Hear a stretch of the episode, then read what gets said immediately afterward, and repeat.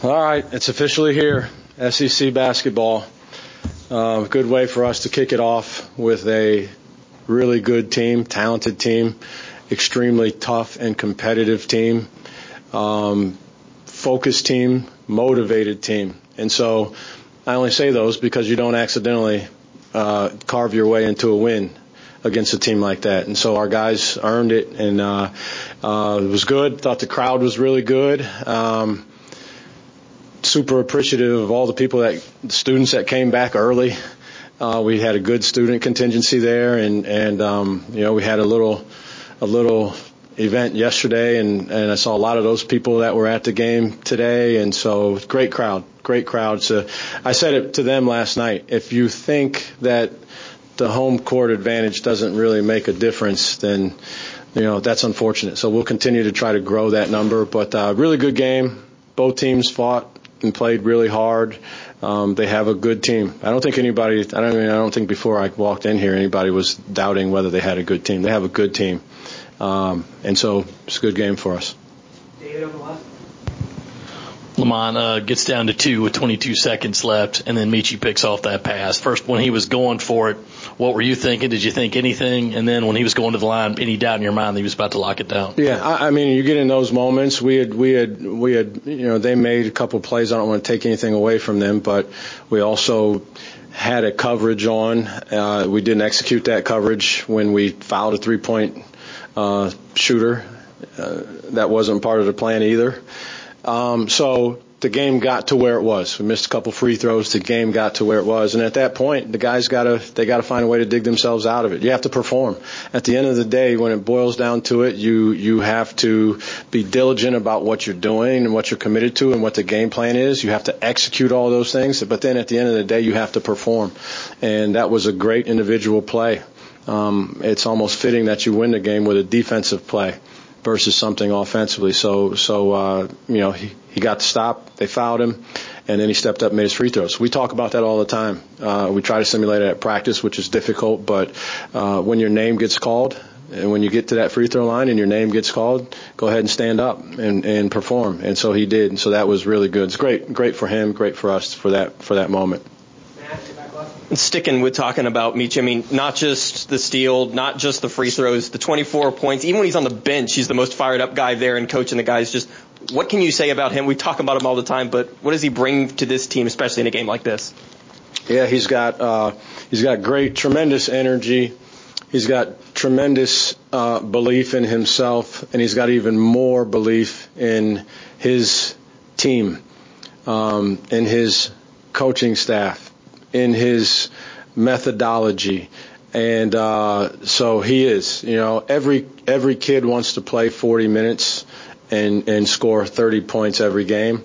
And so when he's out of the game, obviously he wants to be in the game, and he's an accomplished player. But he's waving the towel as much or or more than anybody. I hear his voice in timeouts you know. Um, and I don't hear a whole lot in timeouts, but I hear his voice in timeouts when he's not in the game, and that's important. And he's not the only one, but I think that's a characteristic that our team embodies that I think has helped us, uh, uh, you know, win games, and more importantly than win games, it's helped us grow to the team that we are right now. Coach had that sluggish start at the beginning of the game seeming it, it, looked like towards about the 11 minute mark, you kind of brought that offense a little bit higher. What did you see that kind of every now and then brought them up higher to open up the baseline lanes? Just curious what you saw. Yeah, I, I mean, space is our friend.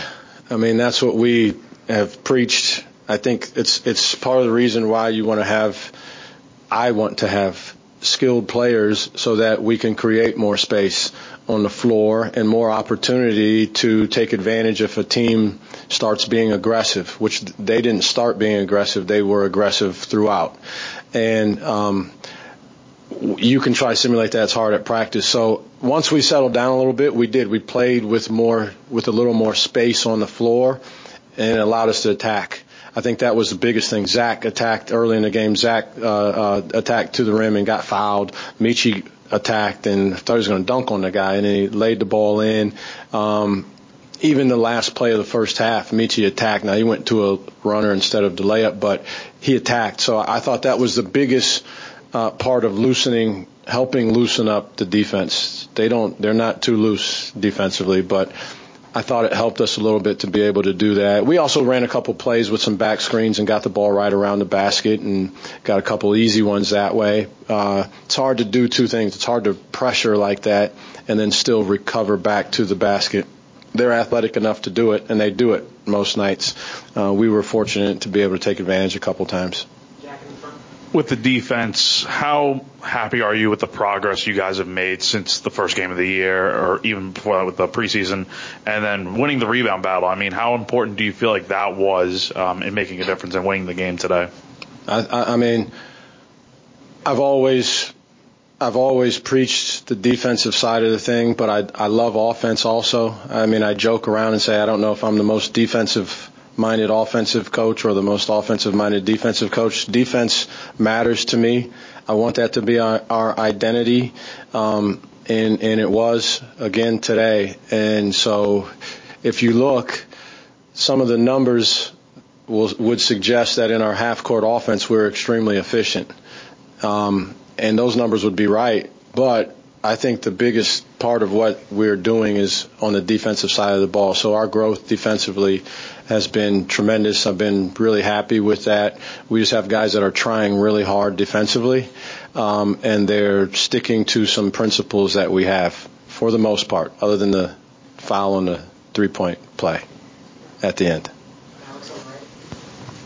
Can you just talk about your team kind of matching that physicality of Tolu Smith and Bell and kind of bouncing off Jack's question, winning that rebound battle? Yeah, yeah. Uh, if you if if you don't do that in this game, well, why would we go through layups? lines and stretch and do a scouting report. Why would you bother coming out to the floor if you're not going to compete with that team physically? It's, it's a waste of your time. And so we knew we had to. That was not a suggestion. It was you had to do that, or you weren't going to have a chance to win the game. Really. So we did. I, I was happy with the guys. I thought um, we were physical and we were active. I, th- I, I thought that's where it boiled down to. Defensively, it, rebounding was on on either side of the board before the game, the scouting report board. Uh, defensively, again, it was a must. You had to do that to minimum break even with them but then also on the offensive side of it, because they switch so many things, because they get in scramble mode, I don't mean that negatively, that's just they do it really well. Because of those things, sometimes you end up with Collin Murray Boyles, for example, under the rim against one of their perimeter guys. And that's an advantage for us. And so we talked a lot about making sure we went to try to get our fair share of second chance opportunities you've talked about defense kind of in the big picture, but specifically the end of games, that's already three times this year. You've been up two in the last 10 seconds and gotten a stop. What is it about this team do you think maybe in those moments can especially bear down and get a stop when it has to happen? Um, I think you, yeah, I think you have to, I think you have to try really hard. I think you have to be grounded in your principles because you have to understand at that time every team's running they're reaching into their bag of goodies and they're pulling out the best play that they have at that time. And probably with the player that's playing the best at that time. So I think you have to be so grounded in your principles and disciplined. I think you have to try really hard. And then occasionally you have to make an individual play. Meechie made an individual play right there. All right. We got, we ended up doing it with a steal, but we were also prepared to do it with just staying in front of the ball or making a switch late in the game that we needed to or digging the ball out of the post or whatever whatever it was, but he made an individual play. So you guys have been in situations this season where foul trouble has kind of come up, but this was probably the game where you guys had the largest number of players reaching foul trouble. How do you as a coach balance who you put in when you've got BJ with four fouls and Collins got three. How do you how do you manage that? Because for the most part this season, it's really been one player that you can just kind of sub in for a few minutes. Yeah, it's a one. I think it's a huge advantage to have the the total number of players that I feel comfortable putting out in the game, and while he didn't get into the game today, Eli Sparkman is one of those guys that I feel comfortable putting into a game. The our number of guys you can put, and he played a lot in the the last time we played uh, Mississippi State. So I think just having a lot of guys that you can put in there, uh, that's a part of it. But there are a lot of things that are going on. What, what are they trying to do? At one point, they were specifically targeting getting the ball to the post. At another time, they were really putting their head down and driving, right?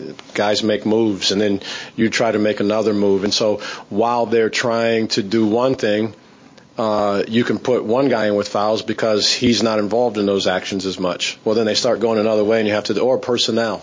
Um, you know, you have to switch sometimes based on their personnel. And then I go by gut and feel on that. I don't automatically just take somebody out of the game because they have a couple fouls. You know, what there's a lot of factors in it to me. I just I just normally don't believe in sitting a guy for the entire half and then he's going to come out in the second half and be a productive player. But I think ultimately to get to your question is that depth is uh, is the root of how we're able to sustain some of that foul trouble.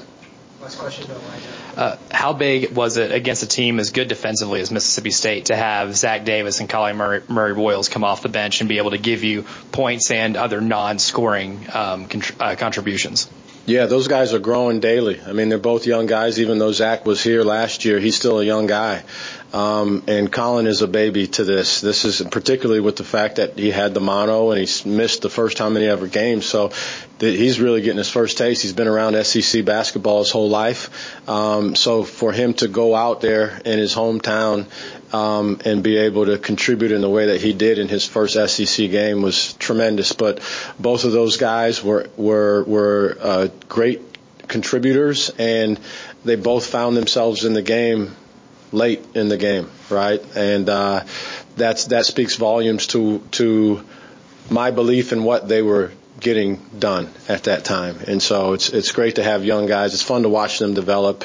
It happens on a day to day basis, honestly. But uh, they played some key key minutes for us, key rebounds. I know Zach kept a couple rebounds alive. He got in there and rebounded in a crowd for a skinny guy. He's not afraid to get in there and mix it up. And then Collin is just a naturally gifted rebounder. He's got good hands, good timing, good athleticism. So um, two great two great teammates and uh, and, and just fun guys to be around on a regular basis.